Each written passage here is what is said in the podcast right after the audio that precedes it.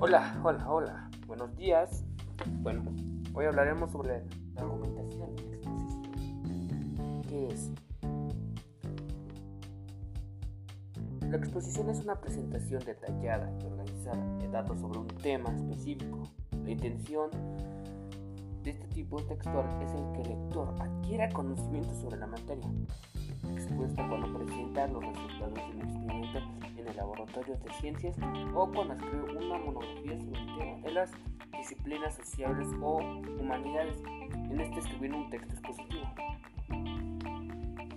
La exposición es de manera igual, la cual se representa de una manera en la cual oral y con, se, ocupa con varios argumentos en los cuales se argumenta sobre el tema que se está hablando. Como por ejemplo, yo argumento por qué se debe de prohibir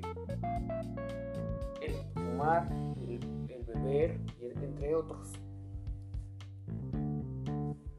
Así como eso se lleva, tiene que tener un grado más allá de, argumentos válidos, de los cuales tienen que ser coherentes y razonables, de lo cual no se puede. La exposición también tiene que llevar alemanes y tanto una información derivada de fuentes confiables para así tener una confiabilidad al